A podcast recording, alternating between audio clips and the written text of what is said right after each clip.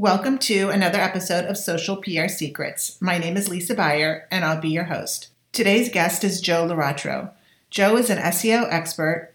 He owns his own agency specializing in search marketing, and he wrote the book, The SEO Diet. In this episode, we are going to talk about the latest trends in Google and what that means to content, public relations, as well as optimization. Get ready for Joe to share all of his latest SEO PR secrets and more.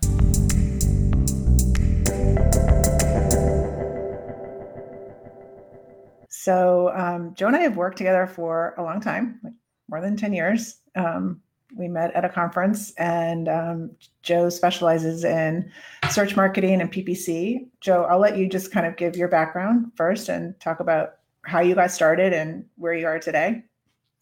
Sure. So, I've been doing strictly SEO, search engine optimization, and paid search for about 20 years. Uh, worked for a company that was startup in the industry and really made a name for itself and helped kind of craft the industry for the first six years. Then started my own company in 2006, focused more on bringing the expertise back to the client. Uh, it's been an amazing ride and love going to work every day. Awesome. So we um, met at a search marketing conference, and since then we've been partner agencies on a bunch of different client projects. Um, so coming from a public relations standpoint, so I have my book Social PR Secrets, which talks a lot about optimization. Um, what are some of the trends today that public relations professionals and digital marketers that are just really content focused can take advantage of to get to it's harder to get to page one of search compared to 10 years ago. There's a lot less placements. So, talk about what that looks like and what are just some easy best practices that we can do that are big misses sometimes. Sure. So, I'm going to try to theme this toward PR as, much as possible, um, but it might tangent a little bit off. So, try to bring me back if I if I go too far off. Um, so today, the SERP search engine result page can be very dynamic. It can be very personalized for your experience. It can be very personalized for your location, depending on where you're at and how you were doing searches. Um, so, in terms of PR and content, there's a lot of opportunities that you can show up in the SERP pretty highly and maybe potentially easier than it was before in some cases and, and harder depending on where you may pop. So start with some of the things you wouldn't normally think about, which would be results like image search or even video showing.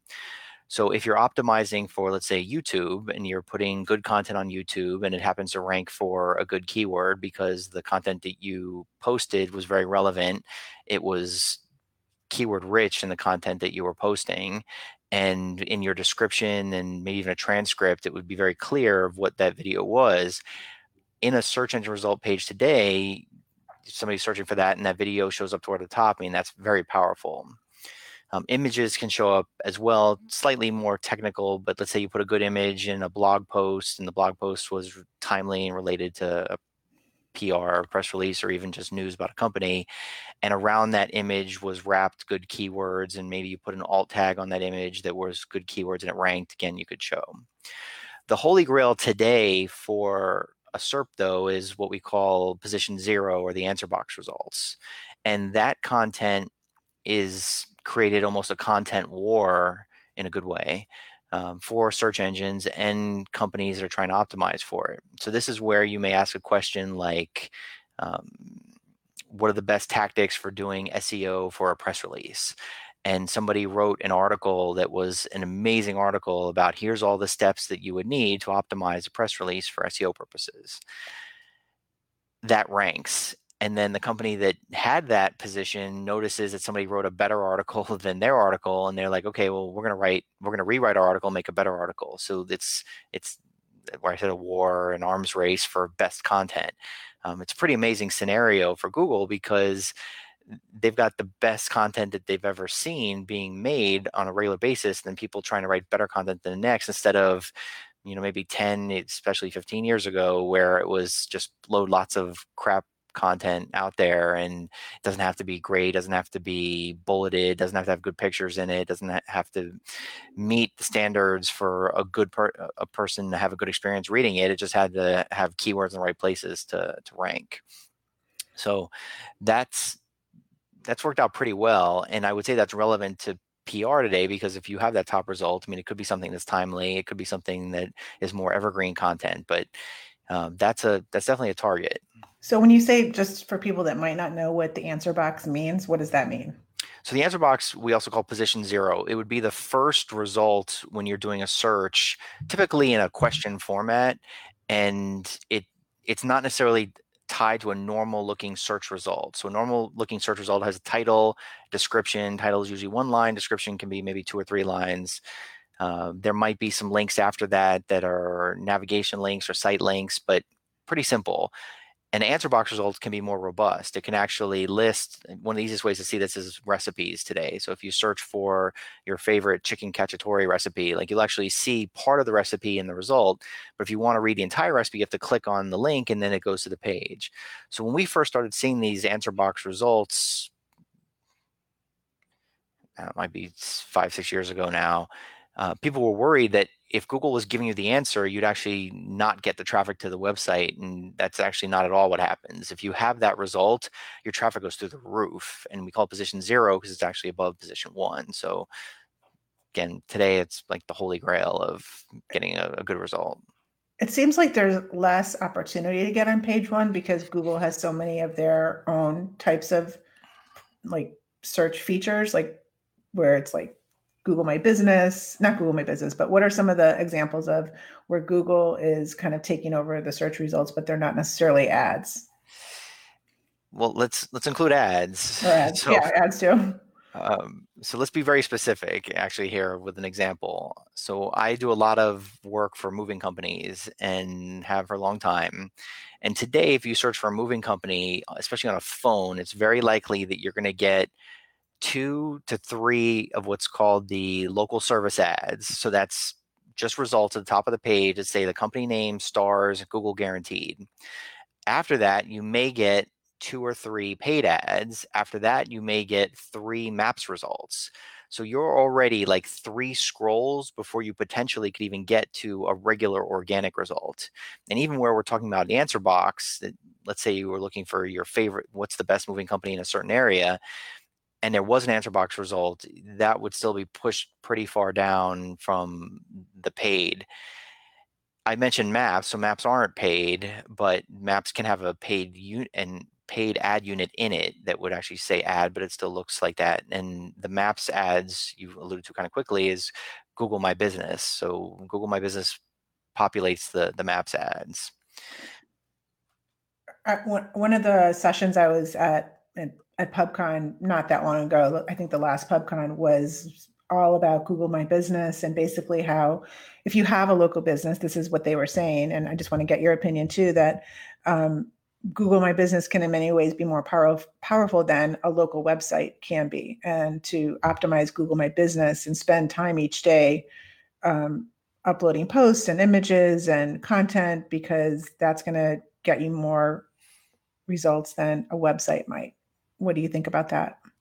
So now let's talk about social. So we talked a little bit about PR, and you mentioned your book, PR, uh, Social PR Secrets. So now let's get a little social. Google My Business has become a very social entity, and it's also a very living entity. Uh, Google brought many of the features from Google Plus that's now shut down, but into Google My Business. So Google My Business has features that allow it um, to be very I don't want to say lifelike, but it, it, it, very fresh, lots of new content, very interactive, more so than probably many websites. So today we've got, besides the regular business information, which is name, phone number, description, there are Google Posts, which you can put in your business. So posts can be Google, they could be like, not Google, but they can be blog posts they can be specials they can be new content that's on the article they can be feature feature press releases can go there there's q&a so anyone can ask a question on your gmb and anyone can answer it and then there's ways that you can actually um, choose what the recommended answer is by how many people thumbs up the answer. One example, I added this to a presentation I do on local search at, at PubCon, is for Rec 90 gas. In South Florida, Rec 90 gas or recreational 90 gas is ethanol free gas. So, kind of a big deal for the boating community because you don't want to put ethanol gas in a boat, tends to break down. Um, it's weird, just said the host joined. You're here, so I'm here. um, if you search for Rec 90 gas in GMB, there's a, there's several results, but I chased down two of the results that were Sunoco gas stations, and I actually went to the gas station. I asked for Rec 90 gas. They're like, oh no, it's the other gas station. I go to the other gas station that's a Sunoco, and they're like, no, no, it's the other one. I know that because it's in Google. Well, Google was wrong in both, but somebody had posted a Q and A do you have Rec 90 gas? Someone answered yes, and then Google assigned Rec 90 gas to the result set for that gas station, which was wrong. But that shows the power of Q and A. That if somebody asks a question and there's answers, then potentially the way you may search for a business is going to show up there.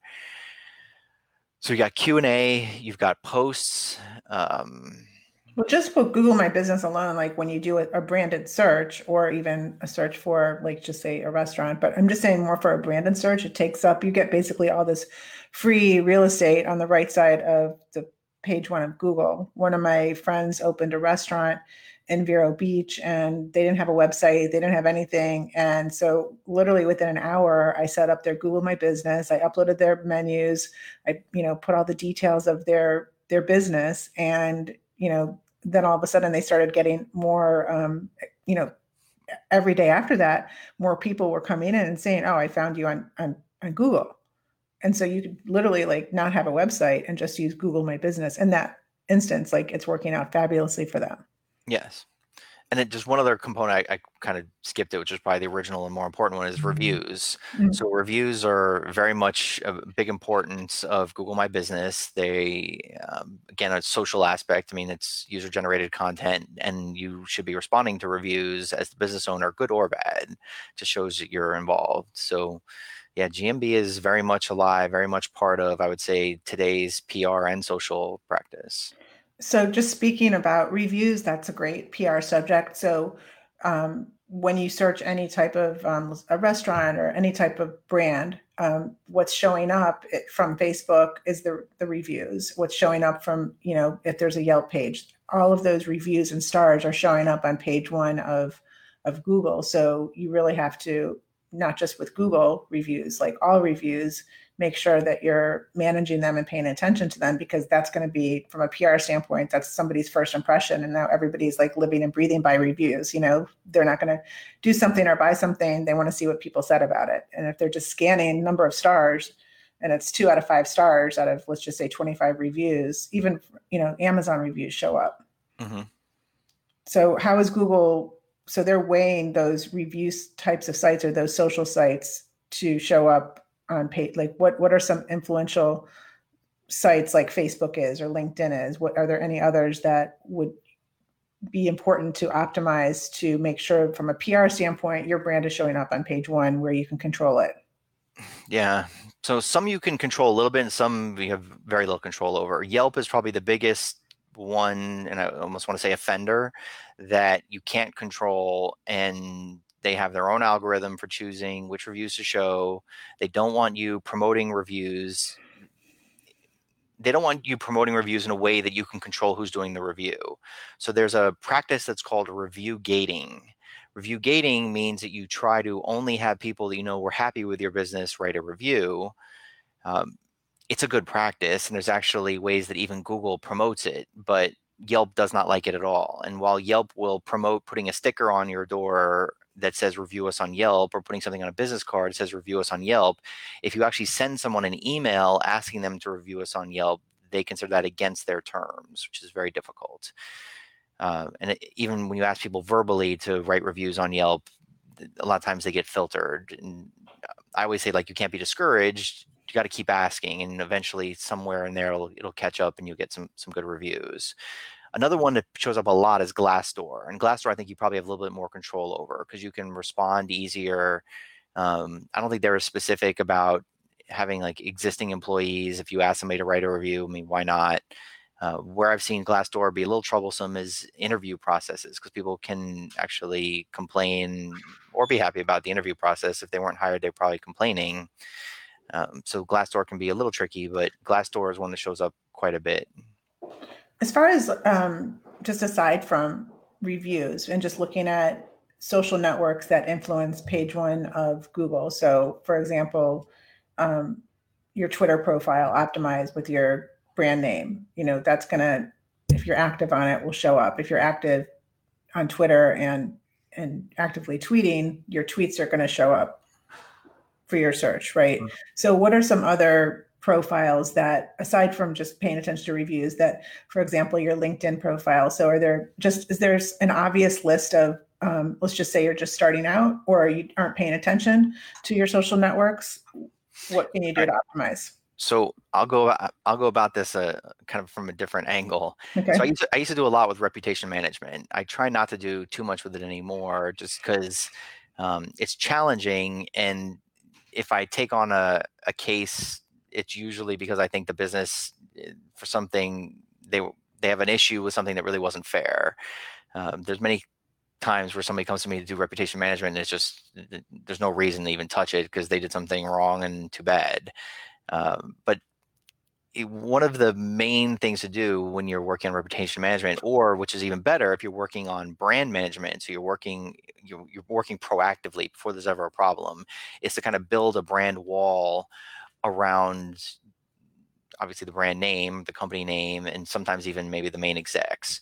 So in those cases, I would say any and every mm. social network or someplace that you could build a profile, I would do it um, some of the ones that we've used besides like the obvious LinkedIn, Facebook, Twitter is um, just drew a blank. SlideShare is actually a great one. Um, Flickr used to be a great one. I don't know if it still is. Haven't used that one in a while. Um, but there's a lot of sites like that that you could build profiles, even like YouTube. You build profiles that will rank around a brand. I, and I don't have that off the top of my head because I haven't done it in a while. But anytime that even like Glassdoor, I mean, if you build profiles, if it's if it's a company, I mean, it's easy to build profiles as a person, you know, kind of a different set. But the more places that you build out a profile and then can interlink them with each other. So it's very easy for Google to tie them together. It works. Uh, one of the big topics at PubCon in November or in October in Vegas was entities. And entities are something that in local searches, uh, we've always known that Google was trying to identify that one business from another business could be an entity, but Google's trying to make everything an identity. And I can use myself as, as a good example is I had a grandfather, Joe Laratro. I'm Joe Laratro, and my son is Joe Laratro. So are you looking for Joe Laratro, the SEO? Are you looking for Joe Laratro, the very young basketball player? And not in a way he's going to be professional. He's not that good, but mm-hmm. um, but he plays on a team, and you know mm-hmm. maybe you're you want to research like you're going to play him on a team. So or he loves Lego. Joe Laratro, the Lego guy. I'm certainly not the Lego guy. Transformers might be difficult because Joe Laratro Transformers could be me or him. So, so that's what. so that's what they're trying to do so yeah, so ent- entity search. I don't know how I got on the tangent of entity search, but entity search is trying to get super super specific, and then that's how I did. So by using all these profiles and interlinking the profiles, it's very easy for Google to say, okay, well this entity, whether it's a business or a person, is now I can very quickly see that these are all looped together, and and tie that entity to those different sites, social or business profiles or whatever it is. Okay. What about press releases? It used to be kind of the gaming system with SEO is to do a press release, which was awesome. And then it turned out not awesome because people took advantage of it and it turned it spam. And then algorithms came into place. And um, so now today, where do press releases fit into um, helping um, in search and also getting into Google News? Sure. Uh, so press releases were probably one of the most abused tactics from SEOs for many, many years. And the reason why is it was very easy to put out a press release, put five links in it with different keywords, put it on a wire, and then have 10,000 websites pick up that press release. And five links just turned into 50,000 links. Uh, kind of crazy, but it was a very easy way to game the system. And then Google came out, and it's as early 2010s. I don't remember exactly the year, 11, 12, 13, something like that. Google came mm-hmm. out and said no more no more links in press releases. We're not counting them. If you put a link in a press release, make sure it's a it's a no follow link, which is their official way of saying that a link in anything online, that website is not endorsing that link, so it doesn't count as the vote as part of their PageRank algorithm.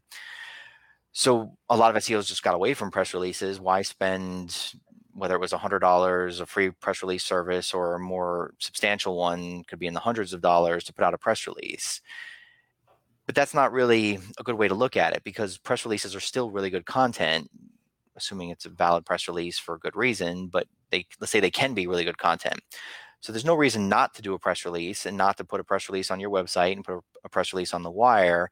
You're just not doing it for the actual link building value of it. You're doing it because you're putting out good content.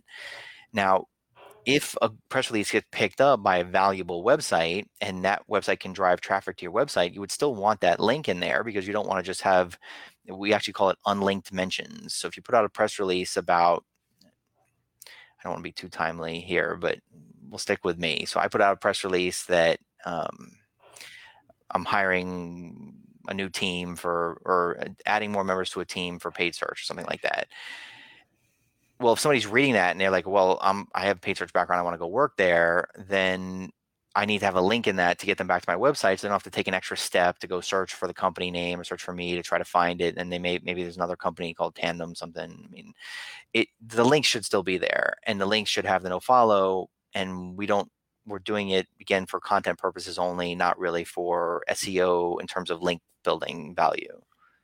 From so Right. And so, from a public relations standpoint, um, how can PR content help influence SEO? Like, it's not PR is SEO, but the press release, the content, you know, what are some opt, you know, by by putting out, let's just say one paid press release a month, that's valuable content, that's newsworthy, that's optimized, that's not filled with links, that's, you know, if it's going to get picked up, you know, and seen possibly by a journalist searching for that content or gets in Google News. That's one way. Yeah. And then what else can public relations professionals do with content and optimize it to get found more and contribute to SEO and the, the final result, you know, if it's a New York Times article or USA Today or industry related article that has not a no follow link, but an authority link, like how valuable is that? Yeah. All right. So you asked a lot of questions there. Let me. I know. I, know. but I was just trying I, to. I have three ideas. Let's see if I can okay. get all three of them. Let's start with the most valuable. So the most valuable is earned media. So if a press release can lead to an earned media coverage post, I mean, however you want to refer to it, that's amazing because then you get a real link from a real publication and it wasn't something that you sent out. So let's say a high quality press release and somebody's reading it and they're like, wow, I want to interview that company or I want to learn more about this, and you get an earned media, that's the best of the best. So that's number one. Um, number two would be the content value. So I said this before, but really any press release has content value, and it's no different than writing an article on the website. It's just maybe geared a little bit more to PR, but that is good content to have on the website, that have it growing. Syndicating it is okay, but I care more about it being on the, the main website huge. And then the third thing would be what you're optimizing. Now, this is a little tricky because from an SEO point of view, I care about keywords and content. From a, a PR person's point of view, I suspect that um, clickbait or a sensational title might be kind of valuable. That you, if you catch somebody's attention, um, I've recently seen on a website that sells vitamins, proactive health vitamins, let's say, that they wrote most of their titles of their content in a sensational way. And the website seemed to have been hurt from recent updates by doing that. In a sensational way, like what would be an example of an, a sensational versus a keyword way? Like, um, wow, I got to try to remember the. I had two like really good examples, but it was like over the top explanation of um, Like salesy, sensationalized, or uh, salesy sensational it was it was actually one was about a feminine product so i don't i don't want to i don't want to go too far into that one but let's say um from uh, a new way to whiten your teeth to the absolute best greatest yeah, teeth okay. whitening procedure ever made kind of scenarios so having some kind of balance of people aren't looking for that they're looking for teeth whitening or best teeth whitening or new teeth whitening then going way over the top in a title of groundbreaking phenomenon of secret fruit to whiten your teeth kind of thing so the reason why i'm saying that is if i was writing content today for press releases i would actually watch and see which ones do better in terms of organic ranking because if you write them in a sensational way to get attention, you may not get the rankings that you're really looking for. Um, so focus more on keywords, but you still want it to be fun to read. You want nice pictures. You want the content in the right places. You need keywords in the title, keywords in the description, keywords actually in the content. Um, and when you're writing to have a focus on three or four keywords or keywords phrases, I think is a really good idea because then you can read it back and make sure that you're covering all the points you want to hit. So this is a question I have now. So with if we're using, let's just say th- three words as a keyword phrase, those three words have to be like together in the same exact order in the title, the meta description, and everywhere in the content, or does do those three words need to be somehow close together? Or So I so if you had a three word phrase that was absolutely your target phrase, I would have that phrase in that order in the title and probably in the first paragraph of the content. And then after that, if it if it was in different orders or even in different places on the page, I wouldn't be too concerned. But I would definitely have it um, at least once in the order that you're you're really trying to go after. Um, one we- example. Go ahead. I'm just saying, if you look at best practices, just without giving, you know, that everyone says like front load the keyword or keyword phrase in the title, front load that into the um, meta description, and then use it in the first sentence and then in the first paragraph. And it's like if you had a three word keyword phrase and you look at it in a search engine result, you know, it just looks like it's redundant, like it's not creative. And and Yeah. how much flexibility I'm asking do you really have where you're still going to have influence on SEO, but also it's not like you Yeah. know, everything the same three words like at the beginning of each thing. Yeah. So again, kind of back to what I said. So Yeah. title title is a must, and first paragraph is a must. I don't know about first sentence. Description, I probably wouldn't use it in the description. I would use something similar, but it could look very redundant if you're on a search engine result page and you see it like twice. Title description might look. So synonyms are okay in the description. Yeah. Um, I'm trying to think of the word that the industry likes to use here. Um, latent semantic indexing okay. is an industry favorite that basically is synonyms. But yes, there's there's a lot of ways that Google can interpret keywords and kind of lump things together.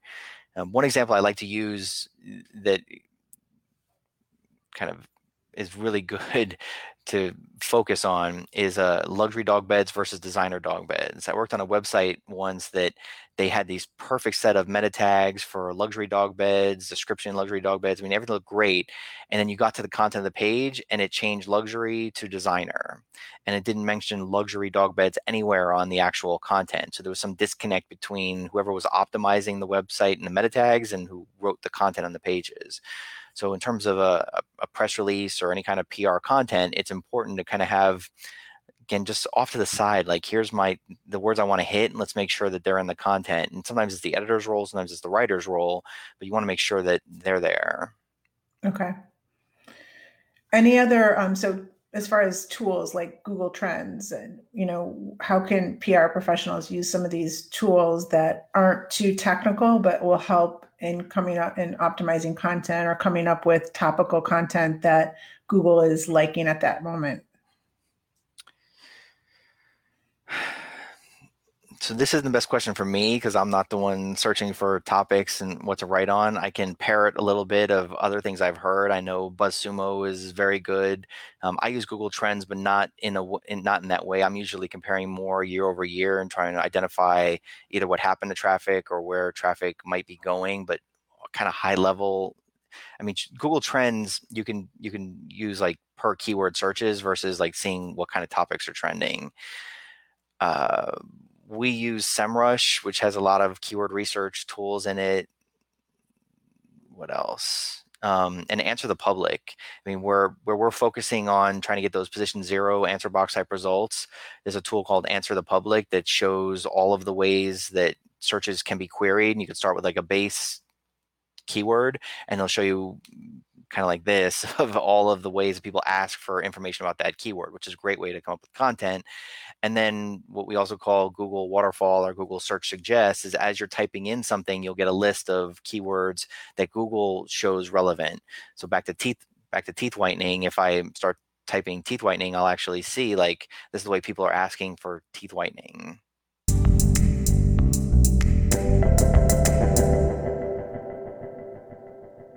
Thank you for listening to this episode of Social PR Secrets. If you like what you heard, check out the book on Amazon or follow our blog at socialprsecrets.com.